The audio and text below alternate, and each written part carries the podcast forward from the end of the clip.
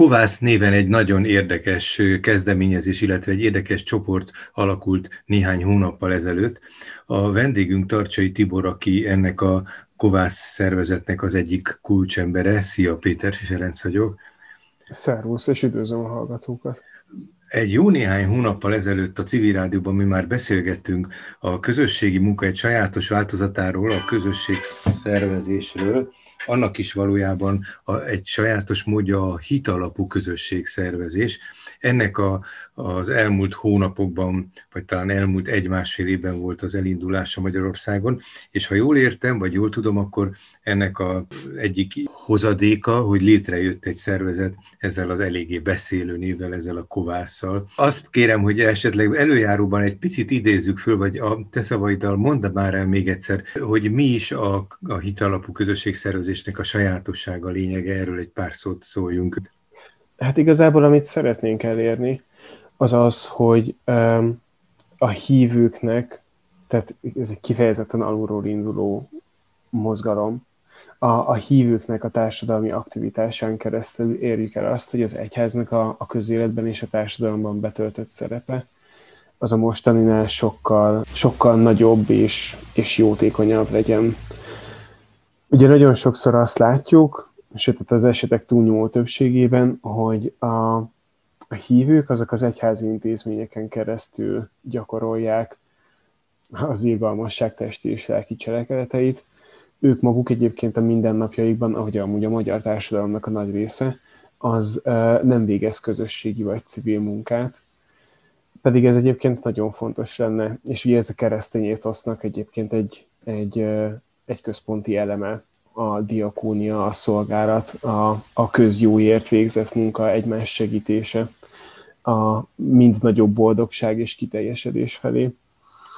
És úgy gondoljuk, hogy ebben a, a közösség szervezés, tehát kifejezetten amikor egy gyülekezet, vagy egy hívőknek egy csoportja egy adott ügyön kezd el dolgozni, az az, ami erre megoldást tud kínálni, és nem csak arra, hogy amúgy az egyház az milyen szerepet tölt be a magyar társadalomban, hanem arra is, hogy megállítsa azt a lemorzsolódást, ami ugye egy korábban is egy, egy nagyon erős folyamat volt a magyar egyházak életében, de itt a koronavírus alatt ez elképesztően felgyorsult.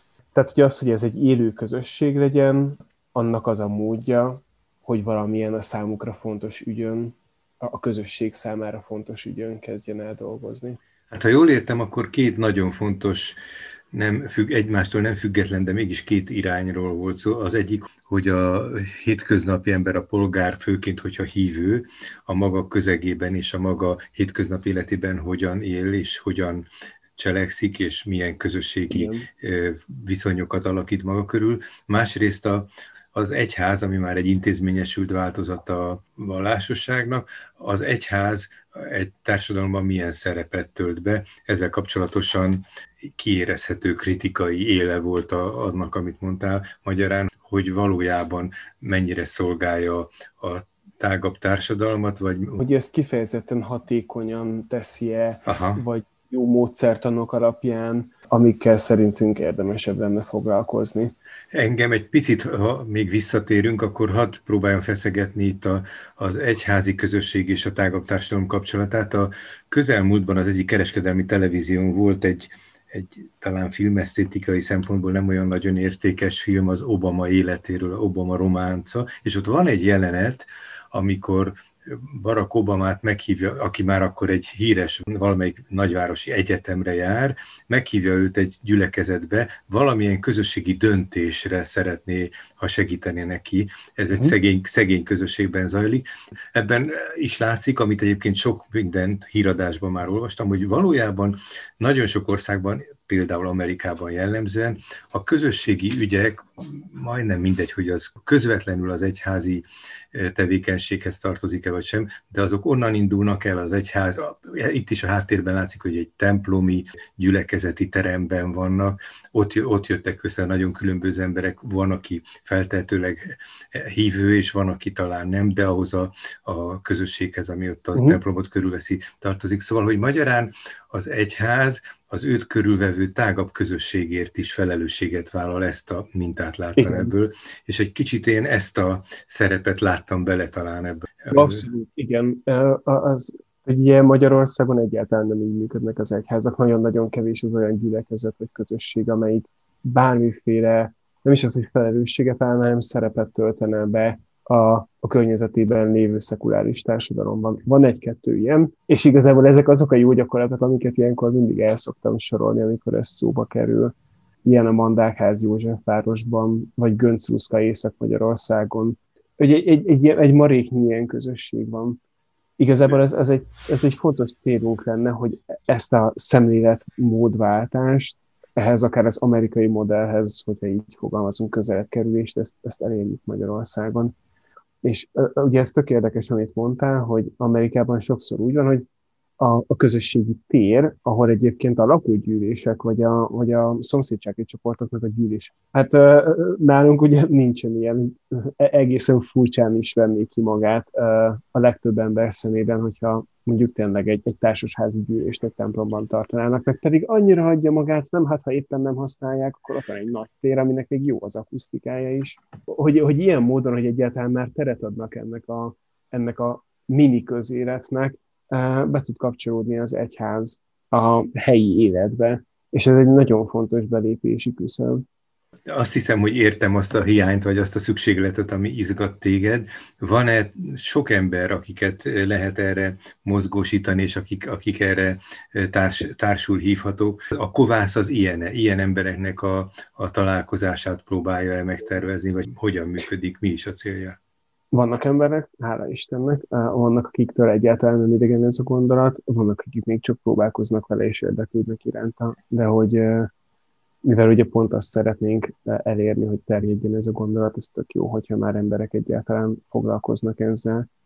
És a kovász az alapvetően ugye két módon szeretne működni. Az egyik az az, hogy pont ezekkel a helyi közösségekkel, gyülekezetekkel elkezdeni a közösségszervezést, tehát, hogyha vannak olyan tagjaink, akik valamilyen gyülekezethez tartoznak, teszem azt mondjuk Gazdagréten, vagy Józsefvárosban, vagy Nyíregyházán, akkor az ottani tag az, az, az maradjon csak szépen egy gyülekezetében, és a tőlünk megszerzett tudást felhasználva, és a mi támogatásunkkal kezdje el az ottani gyülekezetet szervezni ami egy hosszú és időigényes folyamat, és a, a fő kulcsa az a bizalom, amit kiépít a gyülekezet többi tagjaival, hogy ebbe, elmeséljék nekik azt, hogy, hogy mi foglalkoztatja őket, mik azok a problémák, amit látnak, hol érzik igazán tehetetlennek magukat. Általában ugye ez az, ahol a legnagyobb szükség van a változásra. És, és amikor már úgy van egy jó átfogó képe, vagy képük, mert ezt többen is lehet csinálni, amikor van egy jó átfogó kép arról, hogy a gyülekezetnek mik is a, a, a motivációi, meg az érzelmei, akkor megtalálni azt, hogy mi a, a legkisebb közös többszörös, és, és ebből egy ügyet kovácsolni, amin utána elkezdenek dolgozni.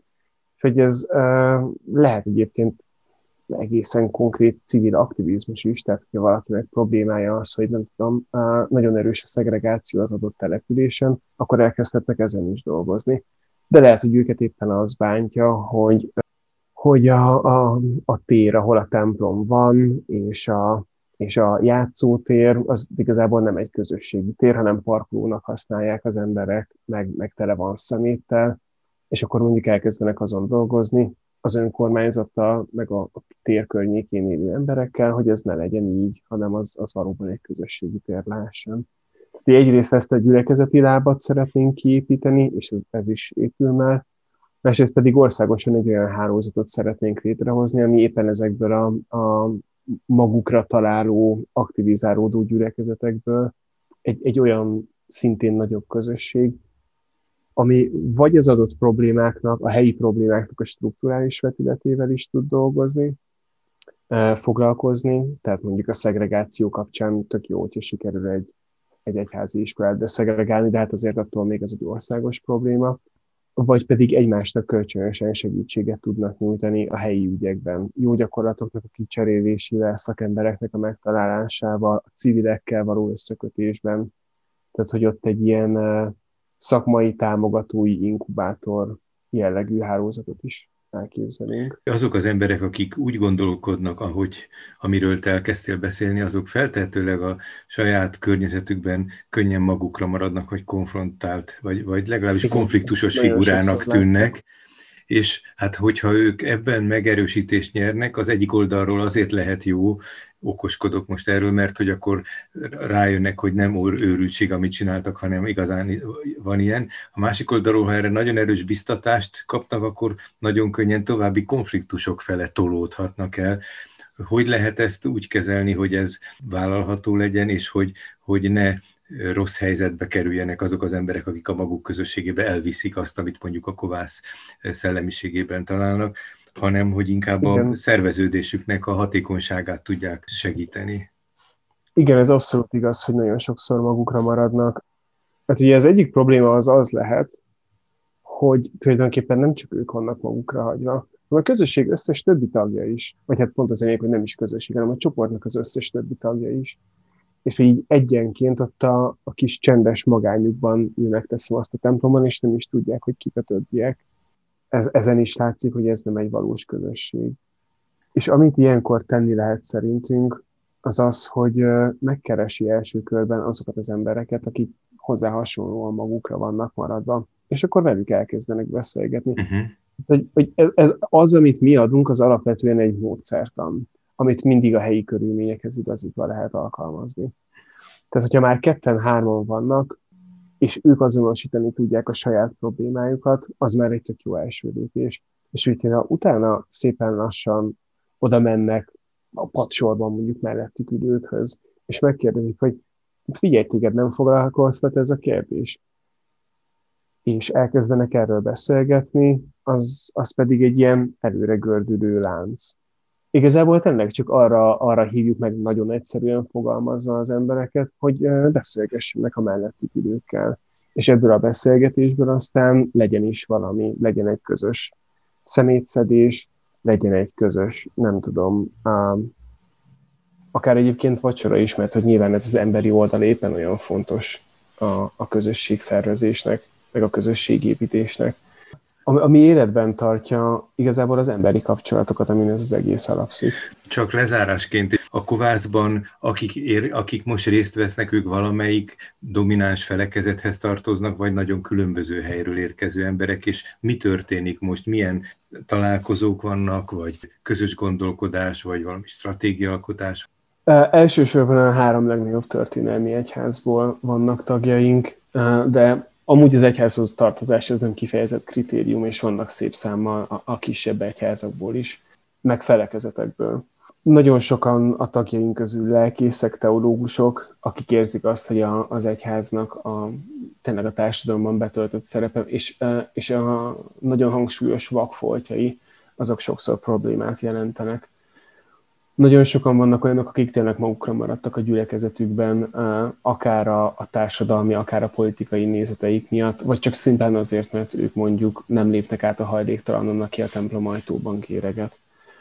És nagyon sokan vannak olyanok, akik jól be vannak ágyazva egy-egy gyülekezetben, aki, aki éppen keresi így az útját, a, vagy amelyik éppen keresi az útját annak, hogy hogyan tud a, a, a nagyobb szekuláris közösség felé nyitni, és ők pedig ezt szeretnék tőlünk eltanulni, vagy éppen a mi kereteinkben megvalósítani. Hát ugye nekünk is elég nehéz, főleg ezeket a személyes kapcsolatokat, hogy megszólítani a padsorban mellettünk ülő embert, amikor ugye nem lehet ebben a padsorban ülni.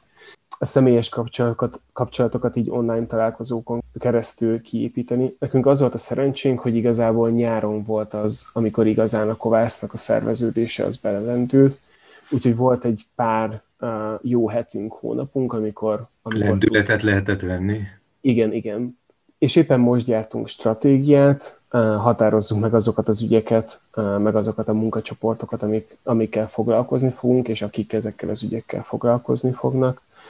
A, például az, hogy a, a cigány misszió és a cigány pastoráció az milyen szerepet tölt be Magyarországon, mi hol tudunk ebben segíteni, az egyháznak a közéleti szerepe, az oktatás, az egyháznak egyébként a politikában való részvétele, az milyen problémás, vagy mennyire nem. Ezeken kezdünk most közösen gondolkodni, és ügyindító és ügykereső találkozókat szervezni, amiken hát végül is meghatározzuk azt, hogy az elkövetkezendő fél, három, öt évben min és hogyan fogunk dolgozni. Elsősorban a Facebookon kommunikálunk most, ott a Kovász közösség neve alatt, és hát személyeset nekem is lehet írni egyébként a, a tartsai Tibor kukacck.hu e-mail címre, de alapvetően azt szállom, hogy mindenki így a, a, a Kovász közösség Facebook oldalán keresztül vegye fel velünk a kapcsolatot, ott, ott ugyanúgy én válaszolok. Köszönöm szépen, nem fenyegetésként, nyilván visszatérünk, majd még jó lenne még beszélni erről bővebben, és főleg arról a szerepről, amiről, amit kihallottam most, hogy, hogy valójában ez a közösség egy kicsit a, a világi élet fele, a civil társadalom fele szeretne aj, ajtókat vagy kapukat nyitni, hogy párbeszéd alakuljon ki, és hogy a szerepvállalását keresi talán az egyházi és a világi működés párhuzamoságának. Köszönöm Igen. szépen, tehát Tarcsai Tibor volt a vendégünk, a Kovász szervezője.